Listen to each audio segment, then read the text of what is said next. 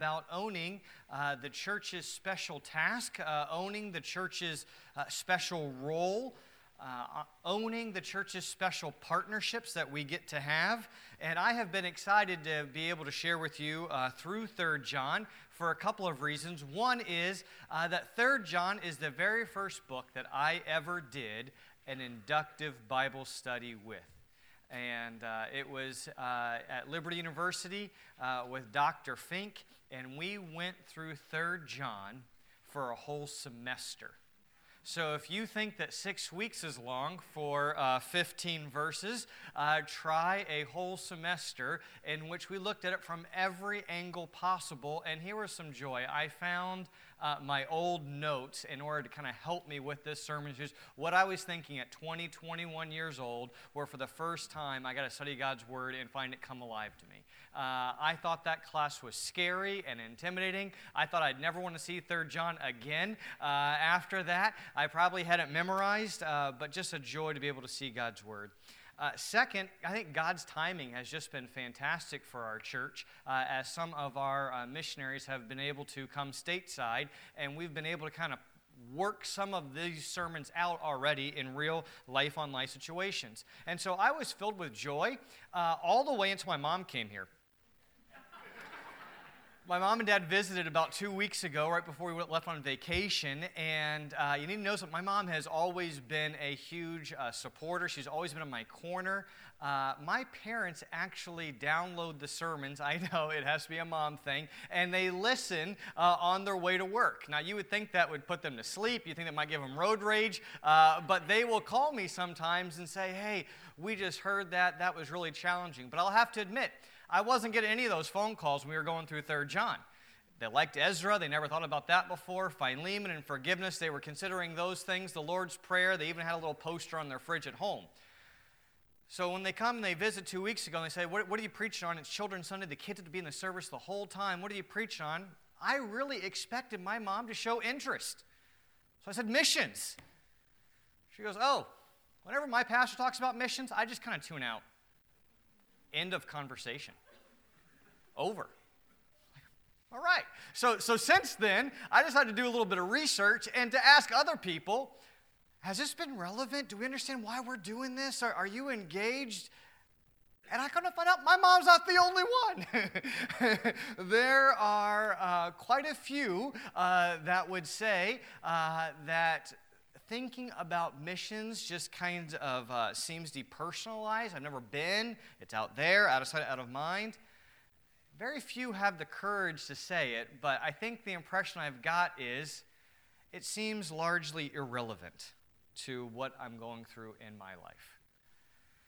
And so maybe owning as a word that we've used in every single sermon title go back and look at those, might be a little bit of an overreach because if we see it irrelevant, maybe we're sympathetic, maybe we're concerned, but owning, maybe the prevailing question now is why should we get involved in missions? Why be involved? That seems to be the question I'm hearing a lot. And so instead of picturing the church as owning missions, maybe we can have a different picture. Picture this morning that you come here to Faith Community Bible Church on a Sunday morning and instead of seeing this beautiful building, you find out that last night, due to the beeping, this building burnt down. Not here, you didn't get the emails, it didn't get sent out. What would your response be if you showed up and this building was smoldering on the ground? The church lives on. What would your response be? Maybe a better question would be what would our response be? I know something of this church, uh, being able to serve here for 12 years, and I know that if we saw our building burned to the ground, there would be a group sense of ownership.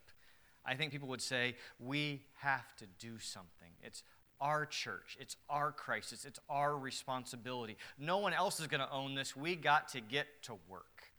And I think that there would be people that would kind of revamp their priorities. There would be people that would maneuver their schedules around, take vacation time to come. There to be people that maybe aren't even that involved beyond the Sunday morning that would show up all of a sudden with different skills or talents that we didn't even know they existed. They have planning skills or budgeting skills or finance skills or building skills, managing, helping.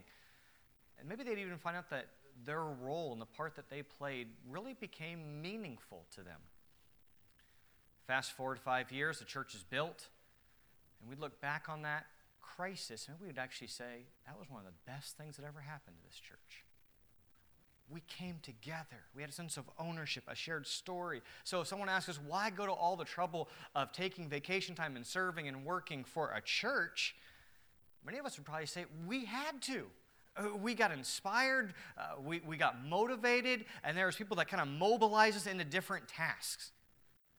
Because people invest in what they own. We owned it, and so we invested. I think the greater question for us is this What is a greater crisis? A church building burning to the ground, or 6,000 people that are unreached without access to the gospel of Jesus Christ? Picture it in those terms and think about, well, wow, can I, can I own it then? You say, Joshua, doing a building project is a lot more tangible. I, I understand kind of how to go from point A to point B. Owning the task of reaching the world just sounds kind of unreachable. I don't know where to start, I don't know what to do. And that's where we find 3 John to be very helpful to us because John the Apostle is writing to his friend Gaius, who loves the church, who wants to bless the nations. And Gaius is someone who very simply just promotes the gospel where he's at. He doesn't go, but he promotes the gospel where he's at. And that's perhaps the best kept secret in the church, perhaps in the Bible.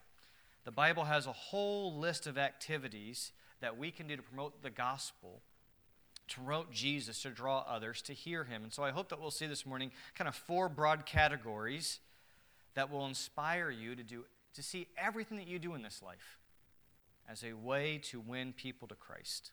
Let's go ahead and hear again for the last time, 3 John. The elder to the beloved Gaius, whom I love in the truth.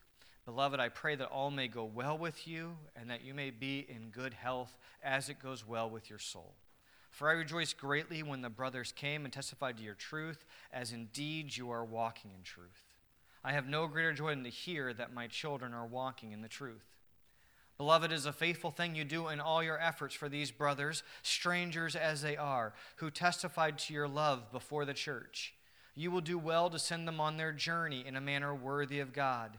For they have gone out for the sake of the name, accepting nothing from the Gentiles. Therefore, we ought to support people like these, that we may be fellow workers for the truth. I have written something to the church, but Diotrephes, who likes to put himself first, does not acknowledge our authority. So if I come, I will bring up what he is doing, talking wicked nonsense against us. And not content with that, he refuses to welcome the brothers and also stops those who want to and puts them out of the church. Beloved, do not imitate evil, but imitate good. Whoever does good is from God. Whoever does evil has not seen God. Demetrius has received a good testimony from everyone and from the truth itself. We also add our testimony, and you know that our testimony is true. I had much to write to you, but I would rather not write with pen and ink. I hope to see you soon, and we will talk face to face. Peace be to you. The friends greet you. Greet the friends each by name. Kind of four broad categories for us to think through on how we can promote the gospel, even if we are not the ones who are proclaiming the gospel to unreached people groups. How can we still promote it by loving the church and blessing the nations? First, all of us can walk in the truth. In verses 1 through 4, we see John talking about Gaius who is walking in the truth. Gaius was someone who took trouble for the gospel. You see, Gaius was committed to walking in the truth, and because he was committed to walk in the truth, he actually took trouble for the truth from Diotrephes. There was conflict in the church, all because Gaius says, I'm going to live the truth. I'm going to live according to the truth. I'm going to make sure that what I how I walk is matching how I talk. Before we kind of forget the obvious here, walking in the truth implies that we know the truth. No one accidentally stumbles upon the path to truth and says, I'm going to stick on it and stay on it without knowing what that truth is. Remember, the opposite of truth is a lie, And no one just walks in the path of truth when our adversary, the devil, is called the father of lies. He's deceitful, a liar. And so it takes discipline, it takes self control, it takes awareness to say, I'm going to walk in the truth. And walking in the truth, it also implies what? That, that we're growing, that we're not just standing still. It implies movement. So Peter tells us to grow in the grace and knowledge of our Lord Jesus Christ. Gaius was someone who lived out what he was taught, the good doctrine that he was taught, and he grew in it. Which means that what you come to know uh, when you're first saved isn't where you should stop. You should continue to make progress in your faith. Paul tells Timothy, practice these things, immerse yourself in them, so that all may see your progress. It, it should be evident that we are growing in the Lord. And it is because Gaius is walking in the truth that Third John tells us that the brothers came and they testified of Gaius's walking in the truth to John, which makes John say, Gaius, I have such joy to see that you're walking in it. So his testimony was so public that others came, said, Hey, there's a good word about this guy. It made John say, You are increasing my joy. But ultimately, it's going to make Jesus say, What? Well done, my good and faithful servant. We have to ask ourselves, even though we know that verse, faithful to what? Well done, my good and faithful servant. Faithful to what? Faithful to the truth right? This same guy who wrote 3rd John is the same one who wrote the Gospel of John. And he describes Jesus as this Jesus is full of grace and truth in John 1 14. Jesus claimed, I am the way, the truth, and the life. No one comes to the Father but through me. Jesus even testifies before skeptical Pilate in John 18 37. For this reason I've been born, and for this reason I have come into the world to testify to the truth. Everyone who is of the truth hears my voice. And so it begins how do we all participate and promote the gospel? It begins with understanding what the gospel is. Paul summarized it in 1 Corinthians 15. For I delivered to you as of first importance what I also received that Christ died for our sins in accordance with the scriptures, that he was buried, that he was raised on the third day in accordance with the scriptures. So we need to know the truth but we need to live it out. So, what evidence is there in Gaius's life that he walked in the truth? If you were to go through 3 John and ask yourself that inductive Bible study question, how do you read the Bible? If you want to help with that, we'd love to help you in reading the Bible one on one, in a group, small groups, whatever. But what, is, what evidence is there that Gaius actually walked in the truth? Look with me at verse 5. Beloved, it is a faithful thing it is a full of faith thing that you do in all your efforts for these brothers, strangers as they are, who testified to your what? To your love. To your love before the church. What is the evidence that Gaius walked in the truth? That he showed love. We see truth and love in Scripture all the time. And here's one more example where the truth and love work out. They told the church about his love, it was a work of faith. And even though he's committed to the truth, it doesn't make him an egghead, it doesn't make him a theologian. You have to use the truth in love, not to wound, but to build up. And he takes trouble for the gospel by loving. You wouldn't expect that. You wouldn't even expect that he'd take trouble for the gospel instead of a church, but he does. He takes trouble for the gospel because he loves those that are brothers, strangers as they are. 1 John 3:18 says, "Little children, let us not love in word or talk, but in deed and in truth." So all of us can be a part of promoting the gospel by walking in truth which implies loving people for the truth. Number two, all of us can support the truth. All of us can support the truth. In verses 5 through 8, we see what Gaius has done to support the work. We support the truth by supporting those that are workers for the truth. These workers went out, verse uh, 7 says, for the sake of the name, and Gaius sends them out in a manner worthy of God. Here's a big picture principle for us that I hope we all catch. If you want to go back and listen to the very first sermon, it's more in there. But here it is. Whether we are going out for the sake of the name or whether we are sending in a manner worthy of God, all of it is worship. Right? All of it is worship. Our mission is fueled by our worship of the Lord. They went out for the sake of name, that's why they're worshiping God, and they want other people to know who He is. But Gaius sends them out in a manner worthy of who this God is. Both the goers and the senders all are fueled by worship of who God is. It might look differently for us, but let's try to get practical. Let's go back to 1 Corinthians chapter 10. And we're going to see that even though for Gaius this meant showing hospitality, it might look something different for us. So 1 Corinthians chapter 10, let's go to verse 31. In the ancient Near East, Gaius, he would have had to open up his home because there were no hotels back then. So, very likely for the gospel to kind of get shared and to spread, you would actually have to open up your home. It was also, there was no maps back then per se, uh, and how to get from place to place. So it was customary for you to take your friend, your, your brother in the gospel, and to show him the path, and maybe to, to not just walk him out to his car, uh, but to actually show him where to go, to maybe send a letter, to, to give him some money, to offer support. But what does this look like for us? How practically can we support the gospel? I think this is just a good verse for us to think about everything. So, whether you eat or drink, whatever you do, do all to the glory of God. Just ask yourself that. Is what I'm doing right now glorifying God? Spending this money in this way, is that glorifying the Lord? Is going here glorifying the Lord? Is saying this glorifying the Lord? Paul says, Whatever you eat or drink, or whatever you do, do all the glory of God. Give no offense to Jews or to Greeks or the church of God, just as I try to please everyone and everything.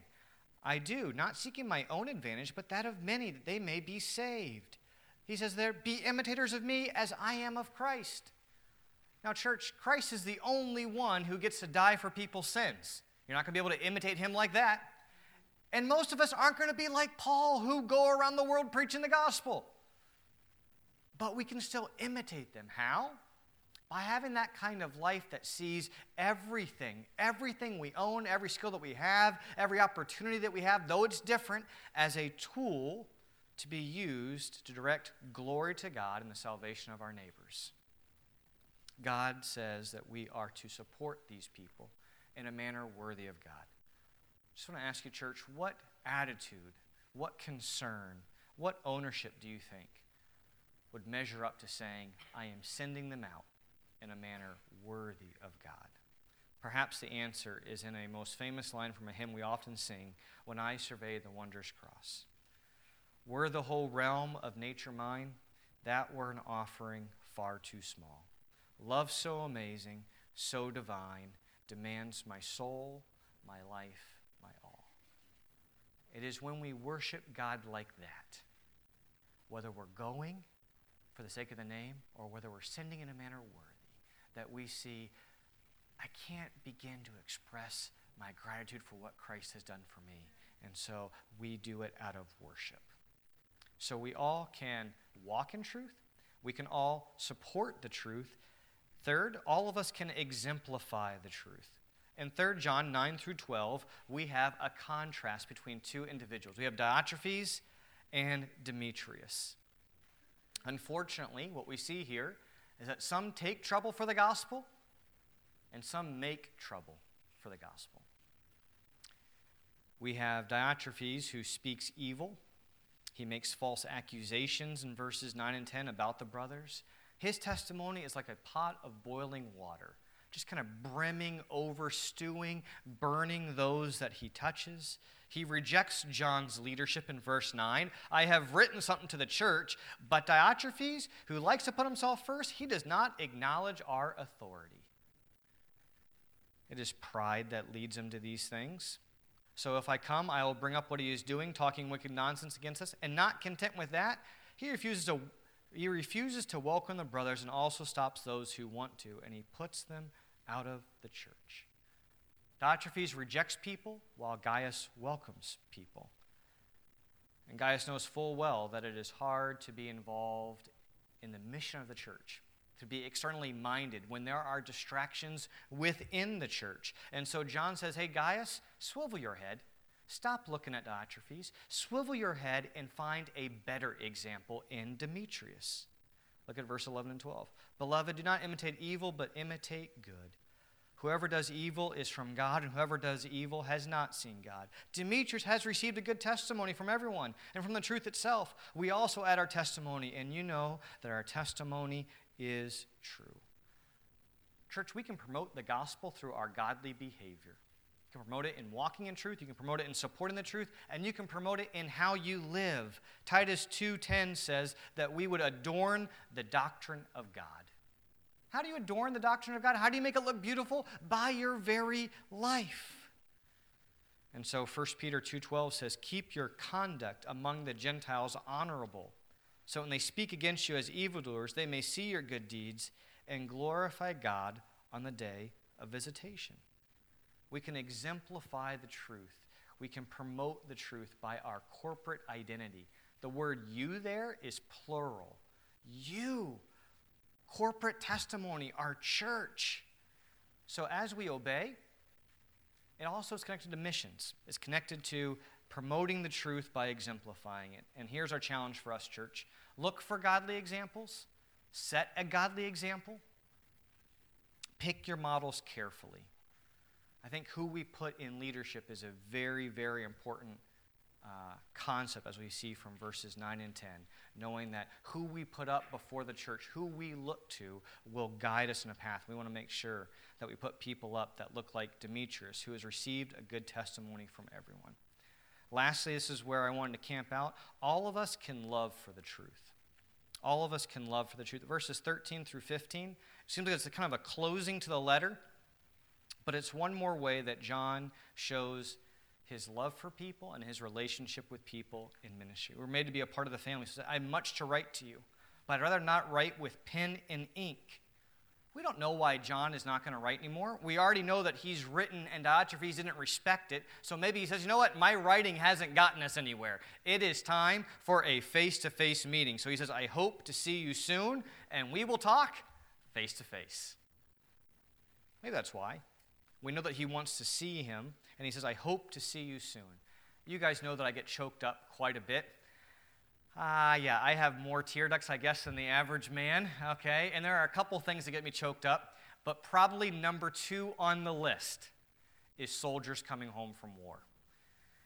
The Thanksgiving specials, you might as well just, you know, Amazon Prime me a whole crate of Kleenexes. I just have a hard time watching those family reunions when soldiers come home. Everyone is hugging, everyone is kissing. That the fam, I, am get choked up even thinking. I can't. I got choked up writing it. I'm gonna get choked up thinking about it. Um, the youth group went on a missions trip to Ground Zero, and if you haven't seen how they did that monument and kind of the cavity, that the recess, it is just it's it, it's silencing. It's stunning. But we happen to see. Um, a gentleman that was getting the Congressional Medal of Honor uh, when he jumped on a grenade in Afghanistan for his buddies. The tapping thing. Yeah, I don't know. it helps. Um, man, it was like, and, and, to see him, you know, at 20 something year old, get the Congressional Medal of Honor, glass eye, hard to walk, scars on his face, uh, and to see him make it home. I think that's the same idea as a church. We talked about, uh, in reference to some of our missionaries coming home, they're not coming back from a vacation from Cancun, they're coming back from war, right? And so when we welcome them, the family who sees them and hugs them and kisses them, they realize that they were wondering how they were doing. They were aware of the potential loss and all of a sudden they've been rescued. They're back home.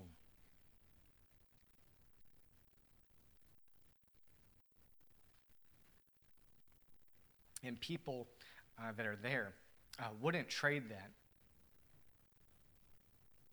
um, for all the gold in the world. And Gaius is in the midst of conflict.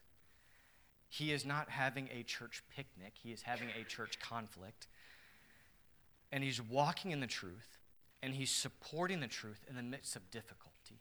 And I would argue that Gaius could say, I didn't expect this. I didn't expect that me learning the truth of the gospel, then me showing that love to other brothers and sisters who want to share that with other people that don't know Christ yet. That welcoming them into my home would put me in the crosshairs of conflict and crosshairs of the conflict of someone in the church. I didn't sign up for this. I didn't think I'd feel this bad for doing the right thing.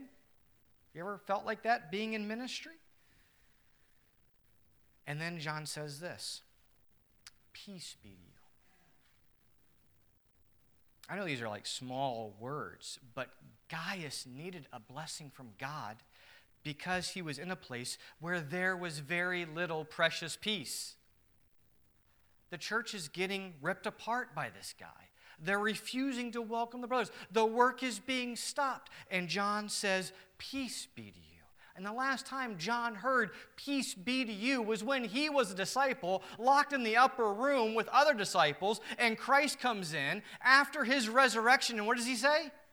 Peace be to you. And after he says, Peace be to you, guess what he says? I'm going to send you as I was sent.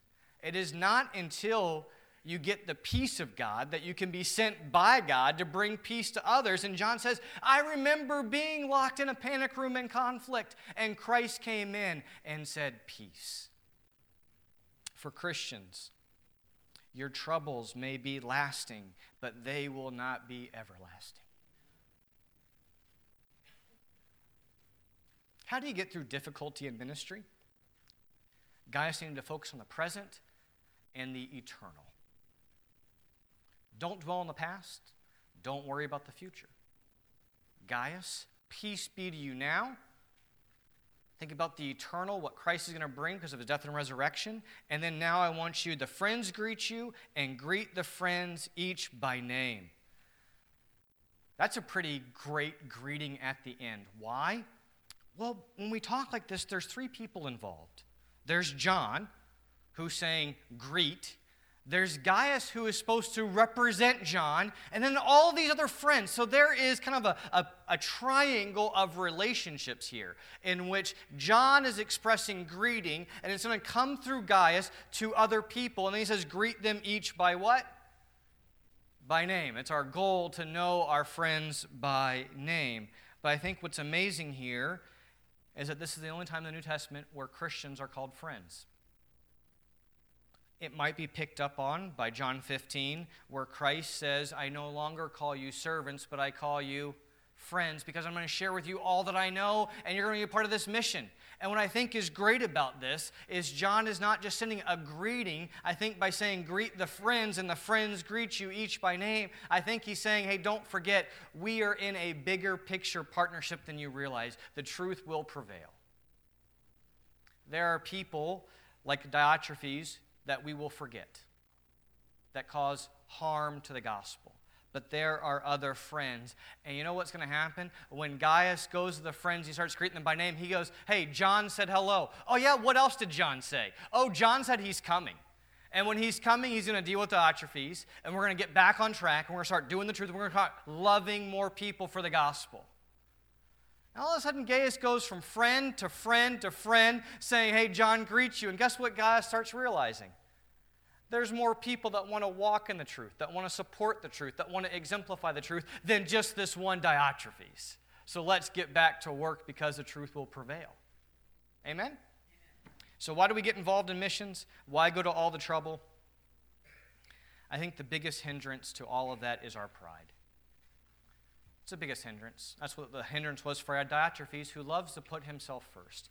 And what is it that's a pride for us? Maybe stop listening for this sermon for somebody else, start listening for you. Where do we struggle with pride to be about missions? I think here's something else that I've heard a lot of. I love what we have going on here.